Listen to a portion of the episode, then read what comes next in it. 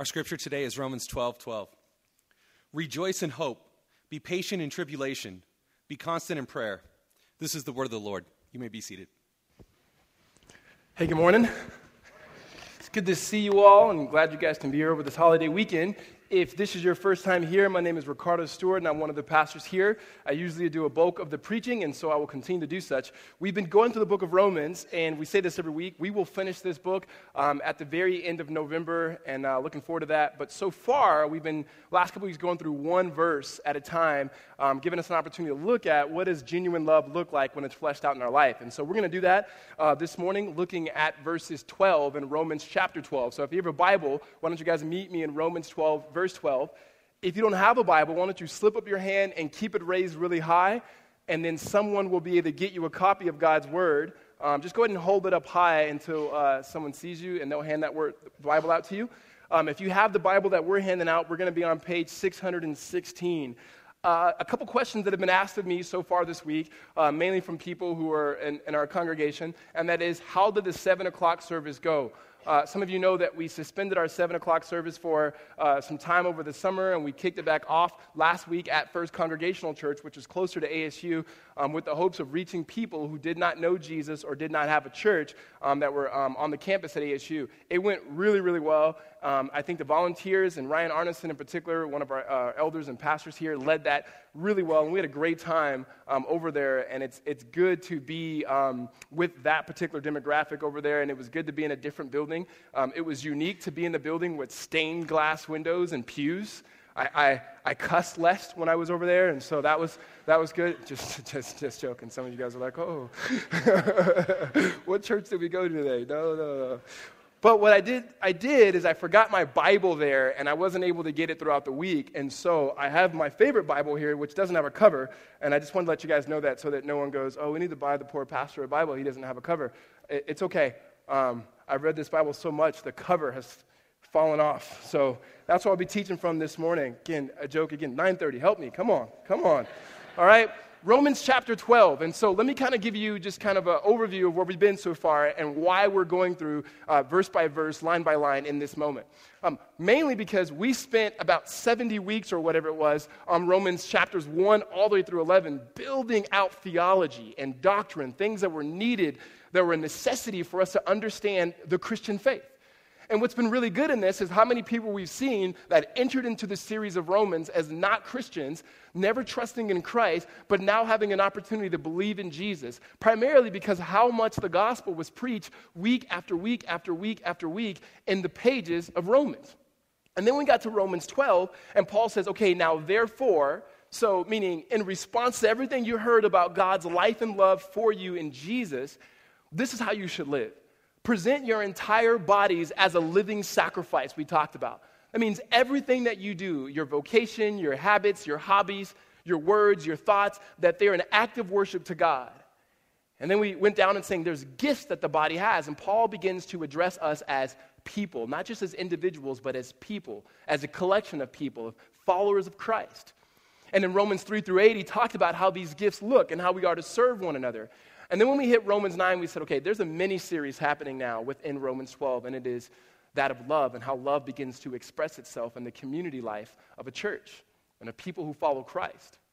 We said genuine love is someone, it shows itself in getting rid of what's evil and clinging to or holding fast to what is good. After that, we talked about genuine love shows itself in brotherly affection and outdoing and showing honor to one another. And then last week we said this genuine love, how it fleshes itself out, is not being slothful in zeal, but having a passion for Jesus and how we can live in a way that has pa- that shows that we have passion for Jesus. And what we have this week is unique. Unique in it doesn't seem like it connects to genuine love, but it does. In fact, what I think Paul gives us this morning is an opportunity to think about genuine love and see how genuine love is expressed when times are not good. In times when God himself seems distant, our sin and the consequences of sin seems real, meaning there's tribulation because you've been sinned against, or just because you live in a broken world, or the realities of you, you wrestling with the consequences of your own mistakes and your own sins. How do we love in those moments? And I believe what Paul gives us in this one verse in verse twelve is helpful for that, of genuine love. One, it shows us that love, points to hope. And we'll look at that. And number two, that love perseveres in pain. And then lastly, that love is persistent in prayer. And so before we jump into God's word, would you guys bow your heads with me and let's ask God by the Holy Spirit to illuminate his scripture in our time this morning. Father, we thank you so much for the life and love of Jesus that you have given to us. We pray, as you've already taught us, that the love of Christ has been poured into our hearts by the Spirit. Lord, let us start there today. Understand that we can only love because you first loved us.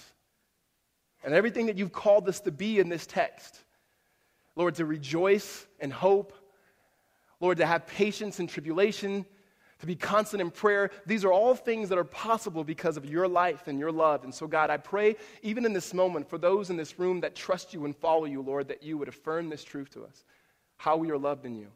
And for those who have never believed that, Lord, that you would affirm it to them by your Spirit of your life and love which has been given to us. Take everything that I say, God, and use it as an offering to you.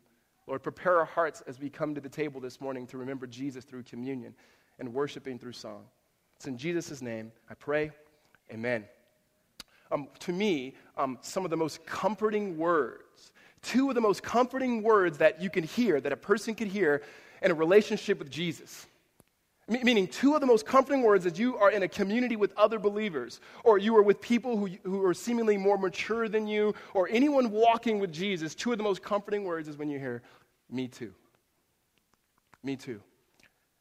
And it usually follows you talking about an issue that you've gone through, maybe a struggle, or maybe suffering, or maybe a hard time, maybe a loss of someone that you love, maybe a miscarriage, something that is hurting you to this day. It could have been distant, it could be present, it could be something you're wrestling with. And when you're walking along with somebody, or somebody else is walking along with you, and they say, me too.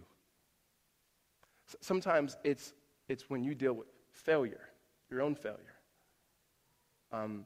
I've said this before, it is often easy for us, easier, I would say, for us to understand God's grace and his forgiveness of our sins when we look at the things in which we committed, the sins in which we committed before we knew Jesus. Sometimes it's easier to see his blood wash over that. What's really hard for us is when those same sins continue into our new life because we know better. And Christ is with us, and we have his Spirit, and yet we still fall, and we still stumble, and we still sin, and dealing with the consequences, and sometimes just the failure of that um, following our new life in Christ is really hard. And when you confess sin to one another, as James says that we ought to do, sometimes the most comforting word is when you hear, me too. Because when you hear me too, you're usually looking to someone who you love, someone who you respect, someone else who is following Jesus, and you've seen them get through that trial, or you've seen them get through that tribulation. They can talk about an experience when God seemed distant to them, and that the realities of sin seem more present than even the presence of grace of God, that you've seen them get through that moment. So it gives us some sense of hope that we're not in this alone. When Paul begins to give us these imperatives and commands on how to live this life of love, he's not saying, go do this alone. He's saying, do this with others, because here's the reality of the Christian life. Two things that you can bet on. One, that there will be trials and there will be tribulations. If you, if you haven't gone through one, you're going to. If you're not currently in one now, it's coming. And the second thing is, you'll fail. There'll be a moment in your life as a follower of Christ, well, you'll just blow it. That you will sin. The, the, the Christian life is not believe in Jesus and then be perfect, and if you're not perfect anymore, start back over again, right?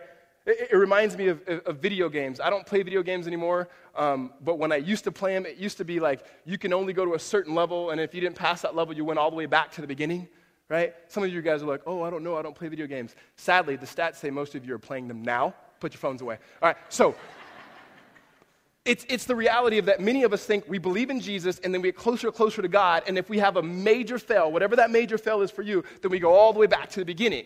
But that's not what Paul has been saying. That's not what the gospel teaches. What Paul is saying is this life of love is not just a life that's peachy keen. It's not a life that's just happy-clappy. But this life in itself comes with trials and tribulations. This life comes, and when you, a follower of Christ, those of you who love Jesus, who love God, will have moments where you blow it. And so the question is, How, do, how does genuine love get manifested through that? How does it get manifested through that type of life? Well, the first thing that I have is what Paul says here is we got to rejoice in hope, is that love actually points to hope in the midst of pain, in the midst of realities, in the midst of the consequences of your sin. Love points to hope. So if you have your Bibles and you're with me in Romans twelve, verse twelve, Paul says, rejoice in hope. The first thing is rejoice in hope, which I love that. And I love that in, in terms of me too, because he's saying in the midst of trials, in the midst of suffering, there, there's just rejoicing in hope, right? You want to relate to somebody? Um, in the Bible, which I think is very helpful when it comes to a me too, the, the best person in the Bible that I relate to um, is not the Apostle Paul. Some people always go, I relate to the Apostle Paul, like I'm like the Apostle Paul. And I want to say, you're not even close to the Apostle Paul. Quit saying that, right? What, what, yeah, anyways, and so when, but for me, it's King David. I'm not saying I say I'm King David, but here's what I love about King David. When, if, you don't, if you're not familiar with King David, King David is just a passionate man who does some dumb stuff. Like he loves God, but he does some dumb stuff. And yet he continually just pursues God. And so he's a guy who God says himself is a man after his own heart. Like his nickname is, that's David, a man after his own heart. And what I love about that is David didn't give himself that nickname. Right? We have a whole generation of people who give themselves nicknames now. It's like me going, hey, don't call me Ricardo more, call me Rick Dog, you know, you know, D O double G, right? And it's like, if you give a nickname to yourself, you've lost it, bro, right? You've lost it. God gives him this. He's a man after my own heart. And then David's a young boy, and he's fighting lions and, um, and bears, and then he gets in his first fight. And his first fight is not with some punk kid on, this, on the playground. It's with a giant. And he shows up to bring his brother's lunch, and he's like, what's going on? He goes, no one wants to fight this giant. He's like, I'll fight this giant, right? Like, I'll fight this giant. And he gets his Dennis the Menace slingshot and then takes this giant out. David grows up. He's faithful to the man who he's serving, Saul, even though he knows he's going to be king, but he waits for God's timing. He's a man after God's own heart. Well, you fast forward in David's life, and David blows it. David blows it. David's supposed to be off at war. He's supposed to be fighting. He's at home. The Bible lets us know in First and Second Samuel that he wakes up in the middle of the day, which to me seems like you wake up in the middle of the day when you've been doing too much late at night, whatever that is. And he wakes up, and he walks out, and he sees this woman showering, and and and he and he wants that woman. And he doesn't walk away. He doesn't go confess sin. He doesn't say, you know what? He doesn't guard his heart. He doesn't do any of the things, right? He ends up having an affair with this woman. And then she gets pregnant. He tries to cover her up by taking her husband and put him in a position where he could be murdered, right? Like a man after God's own heart. And then the story shows he repents. And here's where I resonate with David. I don't resonate with David in bears and slaying giants. That doesn't happen in my life. I resonate with David because David fails. He knows he's failed, and yet he comes broken before the Lord. And what I love about that is God never once in that moment says he's no longer a man after my own heart. He's still called a man after God's own heart because God was after his heart. It's not so much David that I just resonate with David. What I resonate with is that he could still be a man of grace, a man of understanding God's love. And when you begin to read David's Psalms, you see the ups and downs of David's life. He's constantly being pursued and chased by enemies. He's constantly having even his own kids against him. And he still is saying, God, where are you? And so we sing this song, and I believe we're going to sing it today, where in Psalm forty-two, where David essentially says, as a deer pants for water, so my soul, it pants for you, it thirsts for you. Meaning, if I'm parched, I want you. Here's this man of, of, of, of grace. Here's this man of sin, an acknowledgement of his sin. Here's a man who's been chosen by God, who's a normal person, who, who blows it, who has the consequences of his own sin that he has to deal with. He has the tribulations of this world that he has to deal with. And more than anything, he says, God, but what I want in this life is you. It's because he knows that he's loved by God. When, when Paul says, rejoice and hope, you, you can only get there if you understand that you are loved by God. Because when you take those two words, they don't make sense in a broken world. They don't make sense. And, and when we read the newspaper, they don't make sense in our own life. Unless we know that we are deeply loved by God, that you and I are people by faith and grace, by God's love towards us, that we could be labeled as people who are righteous, though our deeds have not been righteous. That we could be people who are justified, though our past performance shows that there's nothing in our resume, our spiritual resume, that is that would warrant God's love. But he loves us because he loves us. So Paul says, rejoice and hope. the, the word rejoice comes from the word joy. And oftentimes we think joy is a sense of smiling and laughing, and, and there could be elements of that. But joy is not the same way that we think of happy. Joy is far more being content and saying, God is enough. It's David saying, I'm satisfied in you, God. Yeah, my kids are after me. Yeah, I'm, I had a guy murdered, and I slept with this wife. I'm satisfied in you, God. That the king, he's the king, but I'm satisfied in you. That he says, rejoice in hope, meaning have a joy where God is enough. And then the second word he says is hope. And hope is a word that we use a lot, just in our, our normal vernacular. We say things like, I hope this is going to happen. I could say things like, hey, I hope A S U beats New Mexico. I hope A S U wins the national championship. Why not, right? Chances are. there's no there's no reality. There's no, there's no confidence that I have for sure that that's going to happen. When the Bible talks about hope, guys, the Bible talks about a confident reality, something that's going to happen, and you can plan your whole life around it, right? And we first see Paul talking about this love pointing to hope, actually in Romans chapter five, verse five. And here's what he says, and hope does not put us to shame. The reason why David knows that though I failed in this way, the reason why we can know that when we fail in major ways, that hope will not put us to shame. The reason why we know in tribulation and pain that hope will not put us to shame is because love points to hope. He says, and hope does not put us to shame because God's love has been poured into our hearts through the Holy Spirit who has been given to us. That, that Paul says this love, this, this, this great love of God, not, not sprinkled in our life, poured into our hearts, meaning every ounce of affection and every ounce of love that God the Father would have for his son Jesus, he's given to us by the Holy Spirit that we may experience and have a true rejoicing, contentment in God and the hope that we have. And the hope that we have is something that we have not yet fully experienced. Hope is something that is promised to us, but we have not experienced. This hope that the Bible talks about is a day in which we will see Jesus. And a day that we will be one with Jesus. A day in which sin in our own life and the proclivity to sin will be removed. That sin in others will be removed, punished, destroyed, away with. That the world will be as it ought to be. That we will walk in the cool of the day like Adam and Eve walked with God. That he says that every tear will be wiped away from our eyes. Not that we won't remember things, we will remember them, but we will have a perspective in knowing God and seeing God and walking with him fully. Having the joy of salvation, realize that we can be fully satisfied in him. This love that has been poured into our hearts, it points to hope. And when we have this love, our whole life should be oriented around that love. But my, the problem is I think that you and I, for the most part, we we don't think about that day. Like most of us are just content with being forgiven of our sins and living in this world the way that it is now.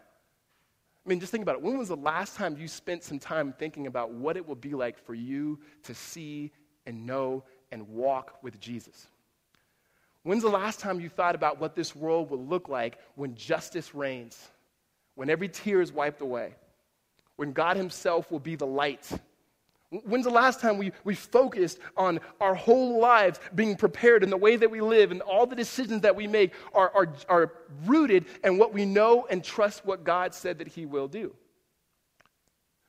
Here's what this looks like. Um, when when Holly and I, my wife and I, when we got engaged, right, you go through that period where you, you date and you pretend to be somebody you're not, and then you get engaged, right? And then, you know, it's that moment when I looked at her and I said, hey, girl, you want to marry me? And she looked at me, she said, I couldn't wait. I couldn't wait till you said that, right? That's how it went. And so, anyways, so once we got engaged, once we got engaged, the rest of my life for that next five months, which was very short, which I recommend, but the next five months is that we begin planning for this wedding, and then we begin planning being married. And so all my financial decisions were planning as if we were going to get married. Um, all the, de- the decisions I was making was planning as if we were going to get married. I was leading a small group, but it was all guys, but I wanted my wife to be with me. That'd be weird. And so I said, okay, guys, this is over. We can't end this. It's over. Find a girlfriend, get married, and we can all do this together. Go, right? And so we, we, we, we, we planned everything for that. I sent out invitations to people, to friends, to come to this wedding. Here's why. Because I trusted in the love of Holly. She had made a commitment to me. She said she was going to be there on that day, July twenty-first, two thousand seven, or what was then East Valley Bible Church, now Redemption Gilbert. So at that day, right, that she would be there. And so we sent out the invitations. And I knew that when I stood up there that I wasn't going to be put to shame, that the doors were going to open up, and Holly was going to walk down the aisle, and I was going to go, "You look good, girl." And she was going to say the same thing in her vernacular, which would probably have been like, "You too."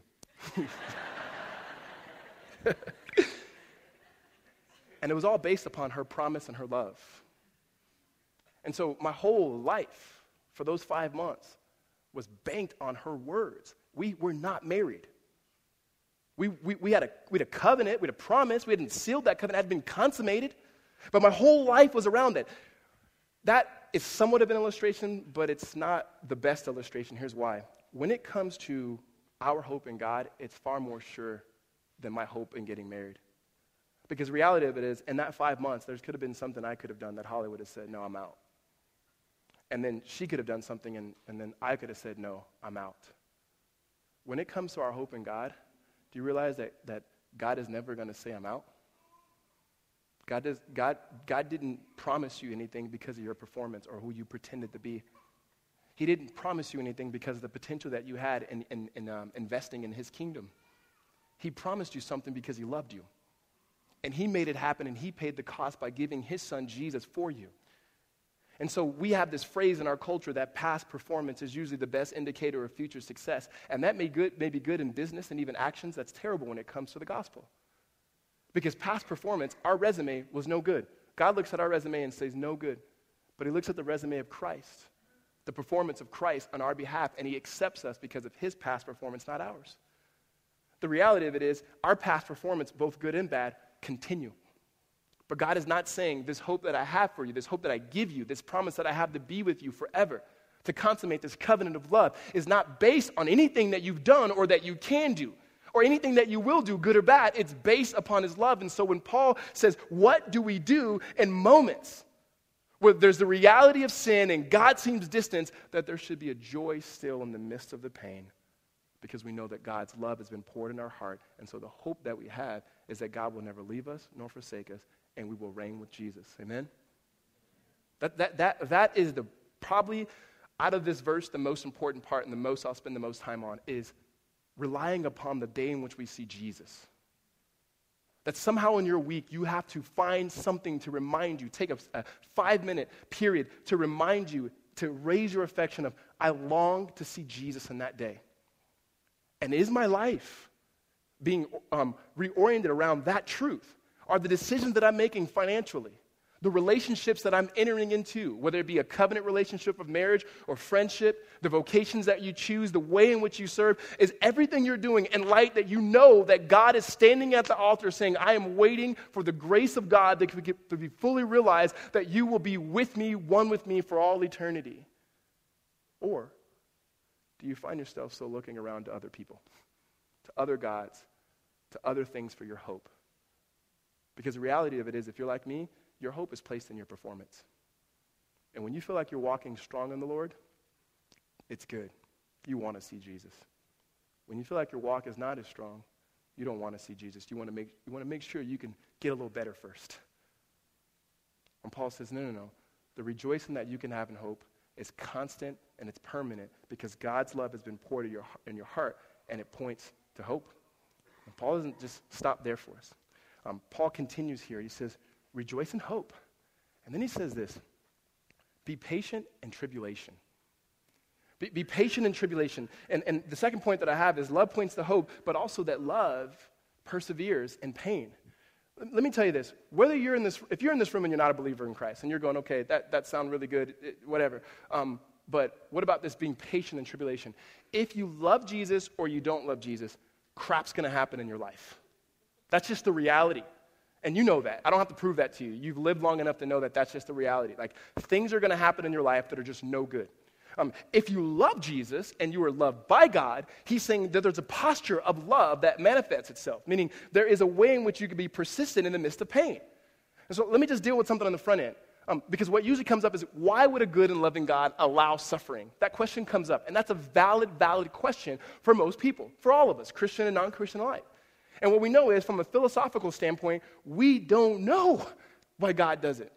Whenever I hear or read of someone saying, here's why God's doing it, and they give all these answers and they try to give verses to prove why God's allowing suffering in this world, we don't know the answer. The bigger question for me is, why did he even allow it to enter into the world to begin with? And I don't have the answer for that. Some of you are like, man, if you would have never raised that question, I would have never had that question. But now you raised it, and now I have it. Welcome, right? So there, there, there's the reality that suffering is in this world. Why does he allow it? I don't know. Here's what I do know, though. Here's what I do know, is that Christianity, biblical Christianity, ha- is the only religion where we have a God who, who not only just looks at suffering, but is willing to suffer not only for us, but with us. That God put on flesh to, to enter into a world of suffering, to one day relieve it, to remove it. And so that's what we do know. We don't, we don't know why he's allowing it, but we can know this too. We can know what he's doing in it. We can know what he's doing. The reason why love is manifested by showing itself to be persistent or patient in tribulation or persistent in pain is because we know what the outcome is. We know the what, what God is doing for those who love Jesus. If you go back again to Romans five, here's what Paul says, Romans five, um, three through five. He says this, more than that, we rejoice in sufferings or tribulation or pain, knowing that suffering produces endurance, and endurance produces character, and character produces hope. There's this kind of building. If you go to James, which is probably the more familiar text on this, in James chapter one, I mean, James, like, right out the gun, just starts, count it all joy, my brothers, when you meet trials of various kinds, pain, suffering. For you know that as the testing of your faith produces steadfastness, and steadfastness have its full effect, that you may be perfect and complete, not lacking nothing. I love that, perfect and complete. That, that, that's the Greek word uh, teleos, which means perfect, not that you don't have mistakes, but that you're, you're most useful for a purpose. Meaning, what God is doing in the life of a follower of Jesus, a person who has hope in what God is ultimately doing, is he's making you more and more like Jesus, making you more and more useful. Meaning, in our suffering, most of us can look retrospect and go, oh, yeah, I remember when this thing happened to me. I know when this happened, or this thing that's in me now. And we can say, you know what, I wouldn't prescribe this for anybody. Like, I look at my life, and I think I had a decent life. My boys have a better life than me, and I keep trying to tell them this, which I know my parents tried to tell me, and I didn't listen either. So when Noah's thirty-one, he'll get it. Um, is they have a better life than me, and I love some of the things I've learned from my upbringing. However, I don't want them to experience some of the things I had to experience to get here. But in God's sovereign purpose and plan for me, and in God's sovereign perfect and plan for you, perfect plan for you, there are stuff that he causes or actively allows in order to make you more and more like him and make more and more purposeful. This is why I go crazy when I hear ministers and pastors teach that if you love God, he's just going to prosper you. And, and hear me, does God prosper his people? Absolutely. There, there, there. I mean, all of us here in some ways have been prosperous. We have some sort of means to at least put on clothes, thank goodness, to be here, right? However, that doesn't mean that if you trust and obey God, that he's promising you all of these things, because some of the most faithful, godly people I know have the most junk in their life. And, and, and I get furious about that because people believe that, and many of my family members, they believe that, and it's like, that's not what the Bible's teaching. In fact, Jesus says this, in this world, you will have tribulation. That's a promise. And he says, but take heart, because I've overcome the world, meaning follow me in it. Follow me in it. Because we look at we can look at Jesus and go, oh, Jesus said me too. He sympathizes with us in our weakness. And, and, and so we know the outcome of this suffering, that we'll go through things, right? And it, all it is is perspective. The reason why love can we can be persistent or patient, that, that word just literally means to hold firm to your faith in the midst of whatever pain you're in. And things will rock you. It doesn't mean that your faith won't dwindle. It will rock you, right? You have your spouse walk on you, out on you? That'll rock you. You have your mom or dad divorced? That'll rock you. I know adults, adults to this day that the divorced parents, those of you guys right now, because I get it, I'm going to talk to people all day. Some of you guys, I don't know you, but you're you're in a position right now where your marriage is rocky. It's just the reality of it. It's just the reality of it. This many people you're here. And then sometimes people will say, the kids will get through it. Bull crap. I know that's not good language, but no way. Your kids don't just get over things like that. And I'm not saying fix your marriage for your kids. You made a commitment. You made a covenant. Honor God in that covenant and that commitment that you made. You, you see, these things rock us. But Paul is saying the reason why we can be patient in them because we know what God's doing. And what God is doing is piece by piece, moment by moment, suffering after suffering, pain after pain. He's making you more like Jesus. Some of you have never trusted in Jesus. You never trusted him. And some of the things that are happening in your life could be, I don't know, could be because he's trying to get your attention. That life without him, as painful as it is, but life with him, you can have love and patience within that pain, understanding where he's getting you. Amen? So this, this love points to hope. But this love gives us the ability to be patient in the midst of pain. And patient is not just going, oh, I accept it. Please punch me in the face, right? I want to look more like Jesus. Oh, right here, you missed the other one. Turn the other cheek, right? It's way more of a patience of saying, God, I don't know, but I trust in your word, and I trust that you are making me more like Jesus. I may not be able to understand it now. Help me to consider it joy. Help me to understand it that you're producing character in me that I could not produce in myself. Some of the best means of discipleship is life experiences. And, and Paul is saying love is manifested in this way. The last thing that Paul shows us here is that love points to hope. Love is persistent and uh, and pain. And then love is love is pers- perse- perseveres in pain. You guys knew that. He perseveres in love, perseveres in pain, and love is persistent in prayer. This last one is just I, I think Paul just goes, there's no way you can you can live in a light of this world without prayer. I mean, but functionally speaking, we do it. But he's saying, faithfully speaking, there's no way that you can you can live in this world without prayer. It's be constant in prayer. And and to be constant in prayer, that word literally means to be to never be without it. And I, what I love about this is Paul is speaking to Christians, and he knows that even early first century Christians, although sometimes we, we say, like, that's when it was great. It was always a moment where Paul or Jesus had to say, keep praying.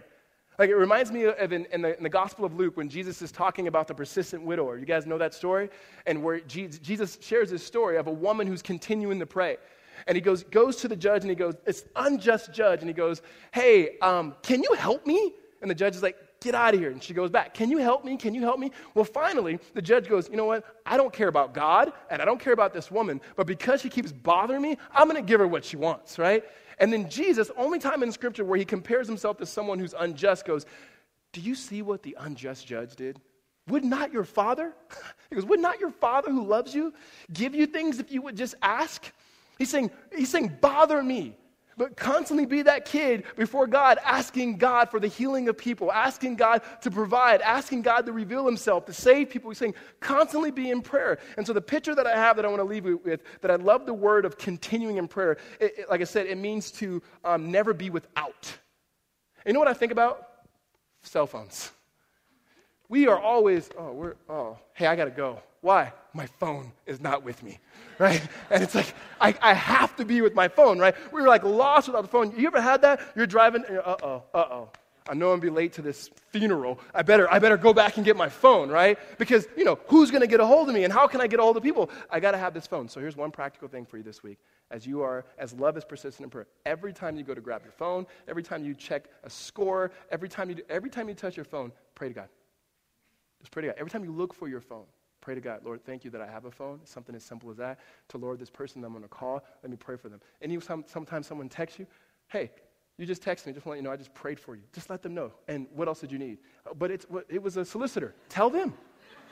You know, goodness. If anybody needs it, um, whatever it is. And so, so, so, so, hear me on this. In the midst of trials, in the midst of pain, in the midst of suffering, some of you may go, this is not a sermon for me today because everything's going really, really good. Okay, tuck it away. You will need it at some point. But you can pull it back out. In the midst of this, that love points to hope. That is, you're going to see Jesus. You're going to see him. And you need to ask God to grow your affections for that day. And then plan your life around it now because it's happening. That's a confident hope. Love is persistent, or excuse me, it perseveres in pain because you know the outcome. that we don't know why, but the what of what God is doing and causing or actively allowing the stuff that happens in our life is to make us more and more like Jesus. And lastly, love. A lover is someone who always prays. And so let's be without prayer. Let's never be without prayer, but it's something that as a people of God that we're constantly praying. Amen? Let's pray. God, we thank you for the life and love of your son, Jesus. We thank you for the work on the cross. We thank you for um, all that you have done to reconcile us to yourself, God. In the midst of our trials, when you seem distant and you seem far, God, help us in our weaknesses. God, help us, Lord, to see the perspective that you give us through the gospel, that your love in itself is manifested most as we look to you as our hope, as we look to being more and more and conformed and transformed to be more and more like Jesus in the midst of our pain. And Lord, like Christ, that we are spending time with you in prayer, that there's an intimacy that will be built in prayer, that we are practically, functionally, spiritually, and faithfully praying for the needs of those around us and for those who do not yet know you to come to know you. It's in Jesus' name we pray. Amen.